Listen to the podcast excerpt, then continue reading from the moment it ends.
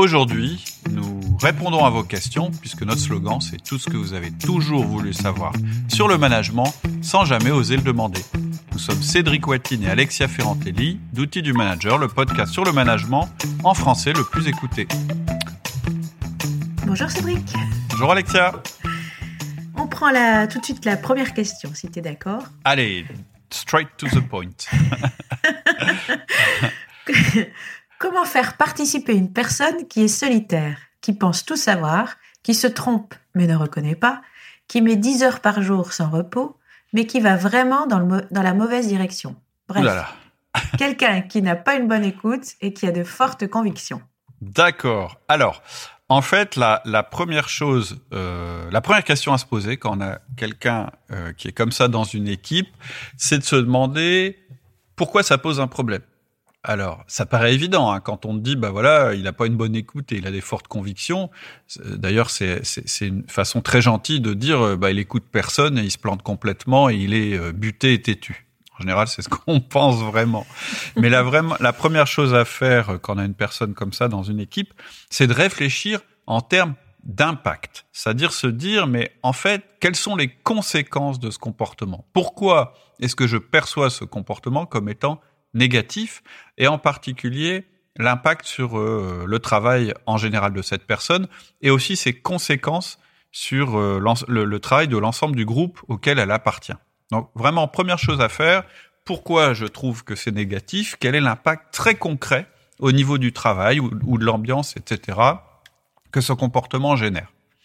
Ensuite, plutôt que de dire il n'a pas une bonne écoute, il a des fortes convictions, il est buté, etc., on va essayer de déterminer des comportements concrets et des faits.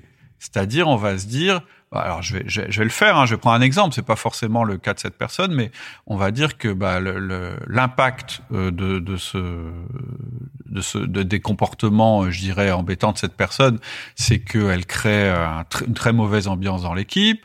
Ensuite, le deuxième impact, c'est que euh, elle, elle est épuisée euh, parce qu'elle travaille 10 heures par jour et que donc le lendemain elle est vraiment pas en forme euh, pour travailler. Et enfin euh, elle ne parvient jamais à remplir ses objectifs puisqu'elle s'est fixé ses propres objectifs à elle sans prendre en compte les objectifs de l'entreprise par exemple. Ça c'est l'impact. Mmh. ensuite les faits c'est-à-dire les comportements. Plutôt que de dire elle n'a pas une bonne écoute il faut trouver des exemples. Par exemple tu vois, euh, quand tu, euh, quand je te donne l'objectif de terminer le reporting avant lundi et que toi tu, te fixes un tout autre objectif et que finalement euh, tu ne termines pas le reporting avant lundi, cela me met en retard dans mes dans mon travail à moi, ça a des conséquences sur le reste de l'équipe. Voilà comment il faut poser les choses. En fait, il faut suivre le modèle du feedback. Le modèle du feedback, c'est quoi? C'est que de manière répétée et permanente, on va indiquer à la personne qu'on désire qu'elle change son comportement. Mais pour faire ça, on va travailler en quatre parties. Le modèle du feedback qui peut être résumé par l'acronyme ICID, c'est-à-dire invitation, comportement, impact et demande. Donc là, ça ferait quelque chose comme est-ce que je peux te faire un feedback? La personne répond oui. Quand tu et on décrit le comportement. Voilà ce qui se passe, on décrit l'impact. Est-ce que, s'il te plaît, tu peux changer ton comportement? C'est ça un feedback. Et c'est vraiment la seule manière de faire changer le comportement d'une personne. La seule manière, je dirais, qui porte ses fruits, qui soit pas traumatisante, parce qu'on pourrait aussi tomber à bras raccourcis sur la personne et lui hurler dessus, mais ça marcherait beaucoup moins bien que de régulièrement la mettre en face de ses comportements et de leur impact et de lui dire de changer euh, sa manière de faire. Et donc la clé dans le feedback, ça va être, en tout cas les clés dans le feedback, ça va être de, raisonner en termes de comportement et pas en termes de jugement, de parler de l'impact euh, de manière très précise pour faire prendre conscience à la personne des conséquences euh, de ses comportements. Et l'autre clé, ça va être la fréquence, c'est-à-dire de le faire régulièrement, de manière soft, sans traumatiser la personne. Et c'est la répétition qui progressivement va nous aider à faire changer le comportement de la personne. Donc on a un podcast là-dessus, évidemment, qui s'appelle Le Feedback Reloaded, que je vous engage à écouter. Ensuite, la deuxième euh, réflexion que j'ai par rapport à ce qui est décrit, c'est que probablement la personne dont on parle, c'est quelqu'un qui a un profil consciencieux. Pourquoi je dis ça? C'est parce que la personne. Donc là, j'utilise l'outil DISC, qui est un autre outil qu'on décrit dans les podcasts. Hein. DISC, ça veut dire dominant, influent, stable et consciencieux. Et clairement, là, on est plutôt en face de quelqu'un qui a un comportement de consciencieux, c'est-à-dire quelqu'un qui est plutôt solidaire, qui, solitaire, pardon, qui communique pas forcément beaucoup, qui communique beaucoup par écrit, qui fournit une grosse charge de travail et qui parfois euh, euh, peut avoir du mal à se centrer euh, sur des objectifs. Et donc, avec un C, ce que je conseille, c'est de le centrer sur moins d'objectifs, de lui rappeler régulièrement les objectifs que vous lui, avez, vous lui avez posés et de lui donner des étapes à court terme à réaliser pour éviter que cette personne diverge. Et évidemment, il faudra voir cette personne régulièrement. C'est pour ça qu'il faut que cette personne soit dans le, dans le système outil du manager où chaque collaborateur est vu une fois par semaine pendant une demi-heure. Et je pense qu'en mariant le, l'approche un à un, le feedback et le disque, euh, on met toutes les chances de notre côté pour que cette personne puisse évoluer correctement. Parce qu'elle a quand même des choses très positives, cette personne. C'est là-dessus que je voudrais terminer. C'est quelqu'un qui est capable, qui est dédié à l'entreprise, qui est capable donc euh, euh, de travailler très fort, et puis qui a des fortes convictions. Pour moi, ça c'est une qualité du moment que ces, ces convictions rejoignent les objectifs de l'entreprise. Voilà mes conseils à ce manager. Ok. Comment gérer et répondre aux sentiments réels de personnes qui trouvent que la charge du travail s'est alourdie ces dix dernières années et que les périodes creuses ont disparu? D'accord. Alors, moi, je conseillerais euh, à cet auditeur d'écouter notre podcast sur qui s'appelle Le sens de l'urgence, qui est un de mes podcasts préférés. Et en fait, qu'est-ce que qu'est-ce que ça dit ce podcast? C'est que effectivement le monde a changé et que puisque le monde a changé, euh, bah, il faut que les personnes changent. Il faut que l'entreprise change. Et pour que l'entreprise change, il faut que les comportements dans l'entreprise changent. C'est déjà une manière euh, d'affirmer cette chose-là et de comprendre comment on peut l'affirmer vis-à-vis de nos collaborateurs. Ensuite, euh, ce que je voudrais dire aussi, c'est que ce sentiment que les périodes creuses ont disparu, il est pas forcément, il est, il est effectivement lié à la charge de travail qui s'est alourdie, mais il est aussi lié à de nouvelles manières euh, de, de, nouveaux comportements qui sont pas forcément très efficaces euh, pour travailler correctement. Et là, je parle du flux d'informations continues auquel on est soumis depuis dix ans, et ça va en s'accroissant euh, de plus en plus, cette espèce de flux d'informations continues qui donne l'impression qu'on maîtrise plus notre temps. En fait, ce qui se passe, c'est qu'on est bombardé par de plus en plus d'informations et surtout qu'on est interrompu de plus en plus souvent par les mails, par les SMS, par euh, le téléphone, ça c'était déjà le cas, etc., etc. Et donc on a l'impression que la pression augmente et qu'il y a de plus en plus de choses à faire. Pourquoi? Parce que c'est beaucoup plus facile de nous demander des choses à faire euh, via les mails ou de nous donner des informations qui sont pas forcément pertinentes. Et donc on est bombardé de toutes ces choses-là. Et donc ce que je conseillerais à cette personne, c'est de, de, de, de voir comment elle peut éviter à ses collaborateurs ce bombardement permanent d'informations qui les aident pas à travailler. Et il y a une bonne manière de travailler, un concept qui est vraiment intéressant, c'est celui de, de compartimenter nos journées et d'avoir, plutôt que d'avoir des micro-tâches en permanence, d'avoir des, des, des, plages horaires où on est vraiment concentré sur ce qu'on fait. Moi, j'appelle ça des sprints. J'en parle d'ailleurs dans la formation où j'explique, bah, une, une équipe, elle va être plus performante si, au lieu de d'avoir une multitude de tâches en permanence auxquelles elle doit s'adapter euh, tout le temps, parce qu'en fait, on a une espèce de courbe. C'est-à-dire que la courbe d'effort, quand on travaille, elle est beaucoup plus forte au début de la tâche, quand on commence notre travail, qu'ensuite quand on est dans notre tâche et qu'on n'est plus dérangé, etc., etc. Et le problème, c'est que si on a une multitude de tâches qui se multiplient, en fait, notre courbe d'effort, elle fait, euh, elle est en dents de scie et elle monte tout le temps. Alors que si on regroupe les tâches, c'est-à-dire si on arrête les interruptions et qu'on est capable de travailler un petit peu longtemps sur la tâche qu'on a à faire en allant jusqu'au bout, l'effort il va être beaucoup moins prononcé parce qu'on va être plus concentré en fait. Et donc, il faut vraiment, dans ce cas-là, travailler sur l'efficience et, donc sur déjà la construction des journées des collaborateurs et la construction de, de nos journées à nous, parce que l'auditeur qui nous parle, peut-être qu'il est aussi un petit peu coupable, sans s'en rendre compte, des interruptions permanentes et de la pression qu'il donne à ses équipes. Et puis, il y a une dernière chose, il y a un grand secret dans l'entreprise, c'est que on peut pas tout faire. Il n'y a aucune entreprise qui réussit à faire toutes les tâches nécessaires. Les entreprises qui fonctionnent le mieux, les entreprises les plus performantes, ce sont celles qui se concentrent sur les tâches à la plus forte valeur ajoutée. Mais encore faut-il identifier ces tâches à forte valeur ajoutée et ensuite, encore faut-il être capable de se concentrer là-dessus. Et donc, pour faire ça, bah déjà, il faut la, première prise de conscience, c'est celle-là. C'est qu'il faut plus essayer d'être parfait en faisant tout. Il faut être efficace en faisant le plus important. Et ça, c'est tout un processus qui commence par la définition des missions de nos collaborateurs et donc en disant, mais c'est quoi les cinq missions de chacun de mes collaborateurs? Et je ne leur demande des comptes et je leur demande de travailler que sur ces cinq missions. Et donc ça aussi, c'est un processus qu'on explique dans la formation et qu'on explique dans les podcasts. Hmm. Mais voilà, oui, c'est la réalité. C'est le choc entre la réalité et les méthodes de travail qui n'ont pas eu le temps de s'adapter à la réalité. C'est ça que, que, les équipes de notre euh, auditeur euh, ressentent. Prochaine question. Je souhaite vous remercier de votre effort de parler aux quatre profils disques dans les podcasts. Je Mhm. m'aperçois que certaines personnes cumulent plusieurs profils. Est-il possible de travailler cet aspect? En tant que C, j'ai beaucoup de mal à travailler avec les D. Ce serait intéressant de faire d'autres podcasts sur les, sur les compatibilités et incompatibilités entre profils. Bien à vous.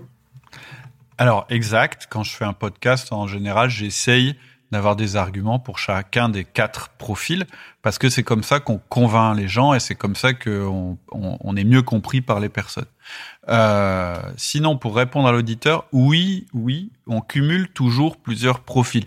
C'est-à-dire que, par exemple, quand je décris un profil D ou quand je décris un profil C dans les podcasts, et, j'essaye de le dire à chaque fois, je suis vraiment dans la caricature, puisqu'en fait, il existe, moi j'en ai jamais rencontré, il n'existe pas de, de profil pur, c'est-à-dire complètement D, euh, mais en général on est un mix. Et en général, quand je, quand on, on essaye de dé déterminer le profil de quelqu'un, en fait, il a une composante dominante et puis une deuxième composante. Par exemple, il est D, c'est-à-dire dominant, mais sa deuxième composante c'est I ou bien il est D, mais sa deuxième composante c'est C, et ainsi de suite. Et donc, en fait, en réalité, euh, ça, on cumule effectivement plusieurs profils. L'autre chose que je voudrais dire, c'est qu'en effet, euh, les, pro les profils évoluent dans le temps. C'est-à-dire que je peux être D aujourd'hui et puis euh, euh, demain je serai I. Et en général, on évolue souvent vers notre deuxième composante. Euh, et puis, on peut aussi être différent selon les circonstances. C'est-à-dire que je peux être très directif au boulot et euh, plutôt euh, donc dominant et plutôt stable, c'est-à-dire très participatif à la maison, par exemple. Donc, il faut prendre ça en compte. C'est un peu plus subtil que ce qu'on peut dire en podcast. Sinon, euh, notre auditeur nous dit qu'en en, en tant que C, il a beaucoup de mal à travailler avec les D. Et je peux comprendre. Il doit les trouver euh, euh, directifs, il doit les trouver impatients, il doit les trouver euh, peut-être même violents dans leur manière de parler, de prendre des décisions. Alors que lui, il préférerait qu'on prenne son temps, qu'on analyse beaucoup plus avant de passer à l'action, etc., etc. Mais en même temps, c'est passionnant. C'est-à-dire que le fait de comprendre comment fonctionne un dé va lui donner un avantage considérable. Le premier avantage, c'est que ça va, il va être moins en colère. Il faut savoir qu'un C, consciencieux, quand quelqu'un est différent de lui ou quand il a l'impression que la personne lui dit qu'il a tort, en général, il a beaucoup de colère à l'intérieur de lui, il a du mal à l'exprimer. Déjà comprendre que l'autre fait pas ça exprès pour l'énerver, mais juste parce que c'est son mode de communication qui est différent, ça aide beaucoup au niveau de la colère. Et ensuite, une fois qu'on a dépassé le stade de la colère, qui nous a permis de comprendre que l'autre était différent, on va pouvoir adapter notre comportement et euh, là, j'ai fini un module sur la formation où je parle en fait de la relation entre vous et votre boss. Et en fait, je décompose les actions à, à mettre en place entre acceptation, c'est-à-dire ce que je dois accepter de mon boss, qui ne changera probablement jamais, adaptation, c'est-à-dire ce que je peux changer moi dans mon comportement pour que ça se passe mieux, interdit, c'est-à-dire ce qu'il faut surtout que je fasse pas et qu'il faudra que jamais je fasse avec mon boss parce que là c'est sûr je vais toucher un nerf et puis ça va mal se passer. Et puis le dernier c'est complémentarité, c'est-à-dire comment je fais pour mettre à disposition mon profil pour que mon boss puisse en tirer parti. Et c'est ça en fonction du profil du boss. En fonction du profil du boss. Et, et, et mon projet, mais pour l'instant, euh, c'en est qu'au stade de projet, c'est de vous sortir, j'espère cette année, une formation vraiment dédiée avec le tableau des interactions. C'est-à-dire, je suis D, l'autre est C, qu'est-ce qui se passe? Euh, Je suis C, l'autre est D, qu'est-ce qui se passe? Selon que je sois en position de manager ou en position de, de collaborateur. Mais sinon, en attendant euh, qu'on sorte ce truc-là, ce que je propose au, au à l'auditeur, bon bah apparemment il a déjà écouté les, les podcasts sur le disque, c'est d'écouter celui sur les euh, la résolution de conflits. On a fait toute une série euh, qui est en vidéo euh, sur YouTube, mais qui est en audio sur iTunes, sur comment résoudre un conflit avec un D, comment résoudre un conflit avec un C, etc. Alors, notre auditeur est peut-être pas en conflit, mais ça va, ça va, je pense, drôlement l'aider dans sa manière d'interagir avec le D. Hmm. D'ailleurs, il peut écouter tous les profils parce qu'on parle de lui aussi. Et c'est pas mal de temps en temps euh, de voir euh, comment on est perçu par les autres. C'est vraiment important. Ok. Quel conseil me donneriez-vous pour une prise de poste cadre non manager? Alors c'est pas mon domaine, euh, donc je. vous pouvez écouter les podcasts, je dirais, qui parlent de la manière d'interagir avec son boss. Euh, peut-être celui sur les 90 premiers jours, parce que justement, il parle des relations avec le boss. Il y a toute une partie là-dessus. Euh, mais sinon, voilà, c'est pas, c'est moins notre notre domaine. Sauf si vous êtes chef de projet. Dans ce cas-là, tous les conseils qu'on donne, ils sont euh, euh, même si vous êtes non manager, mais que vous êtes chef de projet, ça dépend de la définition que vous donnez au, terme de manager. Euh, là, là, clairement, on, a fait des podcasts qui sont euh, qui sont intéressants pour le chef de projet, même s'il n'a pas d'autorité hiérarchique dans l'organigramme sur les personnes qui travaillent avec lui. Mais sinon, sur le reste, c'est pas forcément euh, notre podcast qui est le plus adapté. Pensez-vous qu'il existe des situations sans possibilité de résolution que la rupture entre le manager et le manager? Oui, bien sûr. Euh, quelquefois, on doit tirer les conséquences d'une relation qui est impossible, hein, comme dans la vie. Et donc, dans ce cas-là, oui, ça peut aller jusqu'à la rupture. Alors, je ne sais pas si l'auditeur qui nous interpelle, il est du côté manager ou manager, mais clairement, euh, bon, en tant que manager, quand vraiment toutes les tout a été épuisé euh, pour euh, améliorer la relation avec la personne que vous managez, eh bien, il peut vous arriver d'avoir à licencier. Euh, c'est vraiment ce qu'on déteste faire quand on est manager, mais ça fait partie du boulot. Et si vous êtes manager et que, et que votre manager vous paraît impossible à supporter, etc., bah, vous avez toujours la possibilité de vous en aller. Et il faut le faire si vraiment vous, la, la relation est réellement nocive et toxique. Mais bien sûr, notre conseil, c'est jamais de commencer par là, c'est euh, de, de, tout essayer avant d'en arriver là, puisqu'en fait, c'est vraiment l'échec ultime, le licenciement ou le départ. Donc, si la personne est manager, je lui conseillerais d'écouter notre podcast qui s'appelle Comment licencier et un autre podcast qui s'appelle Les deux raisons de licencier. Euh, et évidemment, dans ces podcasts, on vous explique pas tellement comment licencier, on vous explique tout ce qu'il faut faire, tout ce que vous mettez en place avant d'être obligé de licencier. Et si vous êtes manager, bah, il y a un module qui est de la formation qui est vraiment euh, euh, important à, à faire, c'est le module 6, euh, qui est euh, de comment euh, comment faire ce que j'appelle un PDCH, un pas de côté hiérarchique, et comment nous rendre compatibles à notre boss. Vraiment, il faut essayer. Et puis, si vraiment ces choses-là fonctionnent pas, bah oui, il faut aller à la rupture. Et en général, en général, ce qu'on fait en fait, c'est que on a peur de la rupture, donc on reste dans une situation qui est euh, qui est pas confortable, euh, mais on fait rien pour la faire évoluer. Donc soit effectivement on a fait tout ce qu'il fallait pour la faire évoluer, mais vraiment tout, et puis il faut s'en aller ou il faut faire cesser la relation, ou soit effectivement bah non il faut mettre les, il faut prendre les choses en main. Il y a un truc sur lequel euh, moi je suis assez euh, méfiant, c'est cette nouvelle tendance qu'on a à qualifier les boss, euh, leur donner un petit peu un nom de pathologie. Je sais pas si tu as vu ça. Hein. On voit pas mal ça en ce moment euh, sur le web et un peu partout dans les magazines. Et puis voilà, on arrive à une conclusion qui dit voilà mon mon boss est un pervers narcissique.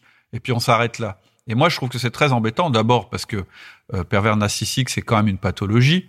Et donc moi j'ai un doute, euh, je suis pas sûr qu'il y ait tant de gens euh, complètement, euh, euh, je dirais, déficients euh, dans le monde du travail, j'y crois pas. Mais en plus, une fois qu'on lui a mis une étiquette, ça veut dire qu'on a décidé qu'on allait accepter sa manière d'être et surtout qu'on allait accepter la relation qui s'est développée entre nous en partant du principe qu'il est comme ça et donc moi je suis autrement et donc ça marchera jamais. Et donc, je trouve ça très très embêtant. Ça colle une étiquette et ça nous empêche de faire, euh, de prendre, de, de, de prendre la main sur la relation pour essayer de la faire évoluer. Il y a plein de choses à faire avant d'en arriver là. Et moi, je vous conseille de le faire avant d'en arriver justement à la rupture. Ok, on va prendre une dernière question. Mmh. Comment se lancer dans le feedback? Ça Ouais. fait des mois que je décide chaque matin de m'y mettre. Bon, c'est bien de décider chaque matin de s'y mettre, mais ça sert à rien si vous vous imitez pas, c'est très clair. Alors ça vraiment, c'est la limite du podcast. Moi, c'est pour ça que j'ai développé la formation et qu'avant je faisais euh, euh, du coaching et que je fais des conférences. C'est clairement, moi je pense qu'on a beaucoup de gens qui nous écoutent et qui ont du mal à passer à l'action parce que, euh, bah voilà, moi, moi je peux. Euh, je peux sensibiliser les gens et, je vois bien. En général, quand j'interroge des auditeurs et que je leur dis vous avez mis quoi comme euh, outil en place, en général, euh, ils ont mis l'outil un à un et ils ont du mal à mettre en place l'outil feedback. Et or, dans la formation, je laisse pas le choix. C'est du passage à l'action. On met sur pause, c'est-à-dire c'est des petites étapes. Je- J'explique la théorie, je l'explique beaucoup plus en profondeur que ce que je fais dans les podcasts, en prenant des exemples, etc. Euh, et puis ensuite, bah voilà, c'est en plusieurs étapes et on n'a pas trop le choix. C'est-à-dire euh, la, la vidéo se déroule, puis il faut mettre sur pause, il faut faire une action, puis la vidéo continue, puis il faut faire une autre action, etc. Et donc petit à petit, j'amène la personne à faire son feedback. Et auparavant, on a fait ce qu'il fallait pour développer la confiance dans nos collaborateurs, la confiance qu'ils ont en nous, et puis la confiance dans les outils. Et il y a pas longtemps, d'ailleurs, j'ai eu un j'ai eu un, un retour euh, de la part euh, des d'une des personnes qui, qui font la, la formation, je crois que c'était ce matin, et où vraiment ce qui ce qu'elle a mis en avant positif, c'est enfin le passage à l'action sur. D'ailleurs, c'est peut-être la même personne hein, euh, qui nous interroge et qui m'a fait cette réponse là récemment, euh, où il nous dit vraiment le ce qu'il appelle le canevas du feedback, c'est-à-dire vraiment expliquer comment le feedback fonctionne et l'appropriation directe. Euh, ça, l'a vraiment aidé. C'est-à-dire le fait qu'elle puisse s'approprier l'outil, ça l'a vraiment aidé, qu'elle puisse voir euh, ce que ça allait changer dans les équipes. Le feedback, c'est clair, c'est l'outil, peut-être un des outils les moins naturels dont on parle, mais aussi c'est un des outils les plus puissants. Donc vraiment, là, je suis euh, malheureusement, on est en train de faire le podcast et donc on n'est pas dans des formations. Mais ce que je conseille à cette personne, bah, je peux pas lui dire grand chose de plus que de passer à l'action. Mm. Ça demande une petite préparation. Euh, par exemple, un des trucs que je donne, bah, c'est de préparer ces feedbacks par écrit, de travailler la forme écrite, de la répéter, etc. Et puis le matin en question, c'est tout dans la liste de tâches que vous avez, dans votre ce que j'appelle la fiche de focalisation que vous avez, c'est écrit je dois faire un feedback sur telle personne. Il est écrit et donc ça facilite ce passage à l'action. Et il faut vous dire aussi que vous allez jamais être bon au début. On n'est jamais bon quand on commence à faire quelque chose. Mais la bonne nouvelle, c'est que le feedback, c'est un outil qui est basé sur la fréquence. Donc, dans trois semaines, si vous avez commencé à faire l'outil feedback, vous aurez peut-être fait 15 feedbacks et vous allez devenir bon et vous allez commencer à avoir des évolutions dans votre équipe. Et puis commencer par les feedbacks positifs aussi. Ça peut Oui. peut-être aussi euh, débloquer. Oui, alors ce que je dis aussi, c'est que effectivement, c'est ce qui permet de démarrer le mieux possible. Maintenant, moi, fondamentalement, au fond de moi, je sais que ce qui est le plus utile à l'équipe, à l'entreprise, c'est les feedbacks négatifs. Et donc, tout l'enjeu, ça va être de dire positivement des choses négatives. Et c'est ça le grand paradoxe du manager, c'est de dire des choses de manière positive, mais des choses qui demandent un ajustement. Parce que c'est vraiment son job que de faire évoluer les comportements de ses collaborateurs. Ok, d'ailleurs, euh, il vaut mieux parler de feedback d'ajustement plutôt que négatif. C'est peut-être plus Ouais. facile à. C'est clair. Ok, bon, bah Voilà. écoute, euh, on arrive à la fin du podcast. Tout à fait. Si ça vous a plu, n'hésitez pas à aller sur votre appli sur laquelle vous écoutez le podcast et à nous mettre 5 étoiles ou nous mettre notre commentaire. Je lis et je réponds à tous les commentaires. Et si vous voulez à votre tour poser des questions, vous allez sur le site, il y a un répondeur vocal, mais vous pouvez aussi laisser vos questions de manière écrite en cliquant sur l'onglet Vos questions, nos réponses. Merci. À bientôt. À bientôt. Très bonne semaine. Au revoir.